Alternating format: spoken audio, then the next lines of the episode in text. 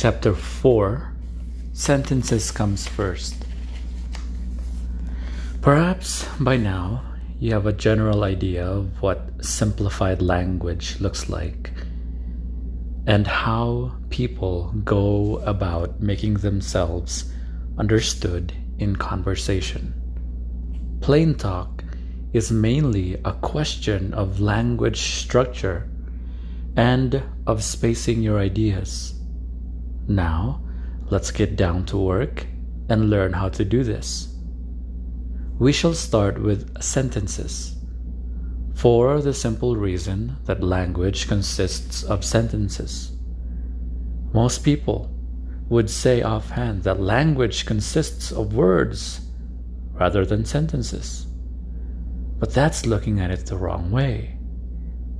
We do not speak by forming one sentence after another from words we have stocked somewhere back in our brains. We try to say what we have in mind and tell it in sentences. This obvious fact is confirmed by what we know about the language of primitive peoples, where the issue is not confused by grammar and dictionary knowledge. Here is, for instance, what Frank C. Laubach, the famous teacher of illiterates, tells about the Maranaw language. Quote, when we tried to write the words we heard, nobody could tell us where one word began and another ended. If I asked Pambaya, what is the Maranaw word for go, he did not know. But if I asked how to say, Where are you going? he answered at once, Andakasung. By many trials and errors, we discovered that Anda was where, Ka was you, and Sung was go, where you go. Unquote. Of course, English has advanced far beyond Maranaw, but the principle still holds that words are discovered by taking sentences apart, and that the units by which we express ideas are sentences rather than words. So, to learn how to say things simply, we have to start by studying sentences. Now, what is a sentence? Let's take our definition from Fowler's Dictionary of Modern English Usage. This is the most famous elbow book for English writers. Incidentally, it's fun to read. Quote, a sentence means a set of words complete in itself, having either expressed or understood in it a subject and a predicate, and conveying a statement or question or command or exclamation. Unquote. Fowler adds, and this is important two sentences, not one, you commanded and I obeyed. Naturally, it would be two sentences if you wrote, You commanded, colon, I obeyed. Unquote. So you see that ordinarily a sentence expresses one thought and you need two sentences to express two thoughts. You can, however, work one sentence into another in place of a noun or adjective or adverb. It then becomes a clause, and the other sentence a complex sentence. You can also work more idea ideas into a sentence by putting in more phrases or words. Every word you set into the framework of a sentence has to be fitted in into its pattern. It has to be tied in with invisible strings. In a simple sentence like man bites dog, there is one string one such string between man and bites, and another between bites and dog. And that's all there is to the sentence pattern. But if a sentence goes beyond the subject predicate object type, it is liable to become a net of crisscrossing strings that have to be unraveled before we can understand what it says. Take, for instance, This sentence from a recent book on Russia. Here is Edmund Burke, the eminent British liberal, than, than whom no European statesman was more horrified by the outrages of the French Revolution. As you see, the clause is tied to the main sentence by the word whom, from which an invisible string leads to Burke, five words back. To reach whom, however, we have to jump over than, which is in turn is tied to more horrified, five words ahead. In short, the sentence is a tangled rather is a tangle and should have been revised to read no other European statesman was more horrified by the outrages of the French Revolution than Edmund Burke, the eminent British liberal.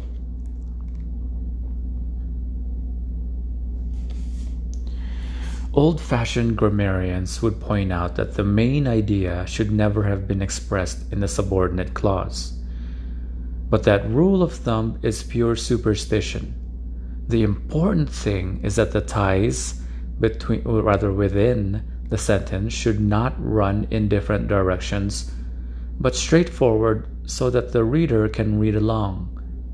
Here's a good example of what I mean from the theater section of the New Yorker. In an otherwise empty week, we might as well give the play our attention, if only as an almost perfect example of how a script of no conceivable merit manages to get cast rehearsed, and finally produced at some expense without anybody connected with it being aware that the whole enterprise is a violent and batty flight in the face of Providence. In this case, of course, Mr. Paley has put on his own work, but it still seems incredible that nobody once took him aside and explained that even in these queer times, there is no reliable metropolitan audience for amateur theatricals. Cut. These sentences are not hard to read in spite of their complexity. The trouble is, you have to be a skillful writer to turn this trick. Ordinarily, a sentence will get tangled up as soon as you start filling it up with ideas. If you remember what I said in the last chapter about spacing ideas, you will understand that the best plan is to write short sentences so that the reader or listener gets enough chances for breathing spells and doesn't get caught in invisible strings between words. That sounds elementary, and you may wonder why you find so many long sentences in books magazines, and newspapers. The explanation, to the best of my knowledge, is simply that those sentences are written not to make it easy for the reader, but to ensnare him, catch him like a fly on fly paper, or buttonhole him to attention.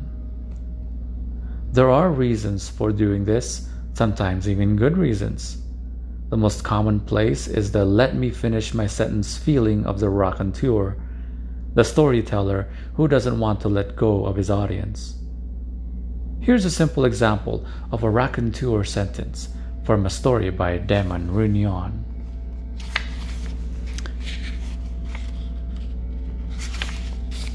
Well, Charlie takes the dice and turns into a little guy in a derby hat who is standing next to him, scrooching back so Charlie will not notice him.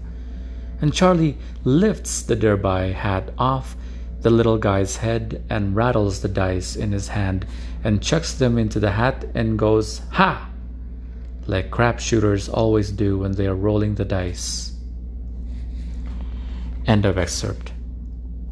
Such a sentence is very loosely tied together. Besides, it is really two sentences joined by and. If we want to disentangle it, we can rewrite it easily. Well, Charlie takes the dice. He turns to a little guy in a derby hat who is standing next to him, scrooching back so Charlie will not notice him. Charlie lifts the derby hat off the little guy's head, rattles the dice in his hand, chucks them into the hat, and goes, Ha! Crapshooters always do that when they are rolling the dice. End of excerpt. Now listen to a charming literary raconteur, Alexander Woollcott. If this report were to be published in its own England, I would have to cross my fingers in a little foreword explaining that the, all the characters were fictitious which stern requirement of the British libel law would embarrass me slightly because none of the characters is fictitious, and the story, told to Katharine Cornell by Clementine Dane and by Katharine Cornell to me, chronicles what, to the best of my knowledge and belief, actually befell a young English physician whom I shall call Alban Barak, because that does not happen to be his name. End of excerpt. This is already more difficult to unravel, but here we go. If this report were to be published in its own England, I would have to cross my fingers and a little foreword explaining that all the characters were fictitious, and that stern requirement of the British libel law would embarrass me slightly because none of the characters is fictitious. The story was told by Clemence Dane to Katharine Cornell and by Katharine Cornell to me. It chronicles what, to the best of my knowledge and belief, actually befell a young English physician. I shall call him Alvin Barak because that does not happen to be his name. End of excerpt. Similar in purpose to the raconteur sentence is the newspaper led lead sentence. The reporter, following a hoary rule of journalism, tries to get everything important into the first sentence so that the reader, whose eyes happen to get caught by the headline, starts reading and cannot stop until he knows the gist of the story. The system gets the news down the reader's throat whether he wants it or not, but it makes newspaper reading a very unpleasant job. This is what you are likely to get with your breakfast. The Germans have completed a mine belt three miles wide along the west coast of Jutland in Denmark as part of their invasion defenses, and preparations to meet the Anglo American onslaught from the west have been reviewed in Berlin, where Adolf Hitler and Field Marshal General Wilhelm Keitel, Chief of Staff of the Supreme Command, met Field Marshal General Karl von Rundstedt, commander of the Wehrmacht in France. End of excerpt, or translated from Tapeworm English into plain language. The Germans have completed a mine belt three miles wide along the west coast of Jutland in Denmark. This is a part of their invasion defenses. Adolf Hitler, Field Marshal General Wilhelm Keitel, Chief of Staff to the Supreme Command, and Field Marshal General Karl von Rundstedt, commander of the Wehrmacht in France, met in Berlin. They reviewed the preparations to meet the Anglo American onslaught from the West. End of excerpt. Scientists, eager to win their argument, also often buttonhole their readers with long sentences. For instance, learning a language need not be dull if we fortify our efforts by scientific curiosity about the relative defects and merits of the language we are studying, about its relation to other languages which people speak, and about the social agencies which have affected its growth or about circumstances which have molded its character in the course of history. End of excerpt. Maybe the argument would sound even more convincing like this Learning a language need not be dull. We can fortify, fortify our efforts by assertive scientific curiosity about the language we are studying. What are its relative effects and merits? How is it related to other languages people speak? What social agencies have affected its growth? What circumstances have molded its character in the course of history? End of excerpt. The most notorious long sentence writers are the lawyers. The reason is again similar. They won't let the reader escape behind each interminable legal sentences seems to be the idea that all citizens will turn into criminals as soon as they find a loophole into the law. If a sentence ends before everything is said, they will stop reading right there and jump to the chance of breaking the law that follows after the period. Well, that's questionable psychological doctrine. What is certain is that legal language is hard even on lawyers. Here's a mild example.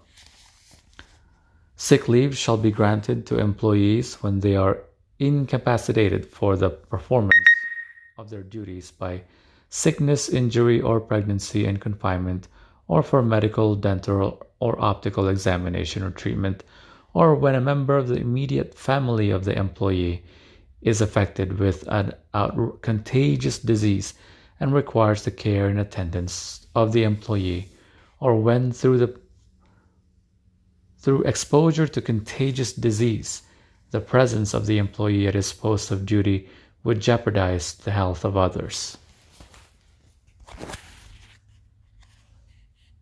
Mm.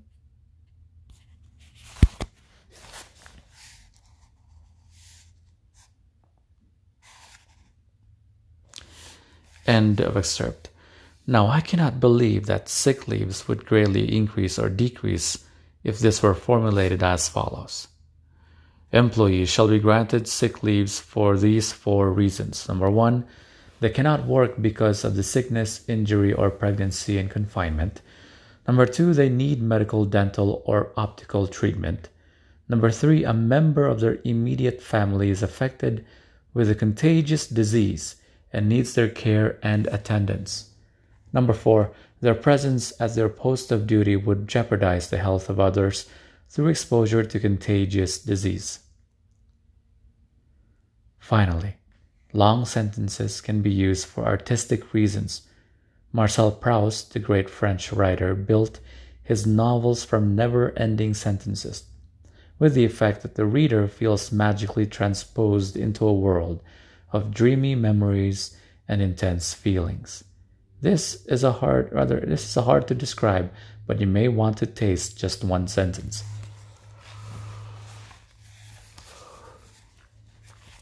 But now, like a confirmed invalid, invalid whom all of a sudden a change of air and surroundings, or a new course of treatment, or as sometimes happens, an organic change in himself, spontaneous and unaccountable, seems to have so far recovered from his malady that he begins to in- envisage the possibility, hitherto beyond all hope, of starting to lead, and better late than never, a wholly different life. Swann found in himself in the memory of the phrase that he had been he had heard in a certain other sonatas that he had made people play over to him to see whether he might not, perhaps, discover his phrase among them. The presence of one of those in- invisible realities in which he had ceased to believe, but to which, as though the music had upon the moral barrenness from which he was suffering a sort of recreative influence, he was conscious once again of a desire amount, indeed, or almost indeed, of the power to consecrate his life. End excerpt. I am not going to translate this sentence into simple prose, first, because in cold print, this would look like an insult to Proust's memory, and second, because this will be an excellent exercise for you after you finish this chapter. I'm afraid it will keep you busy for a while.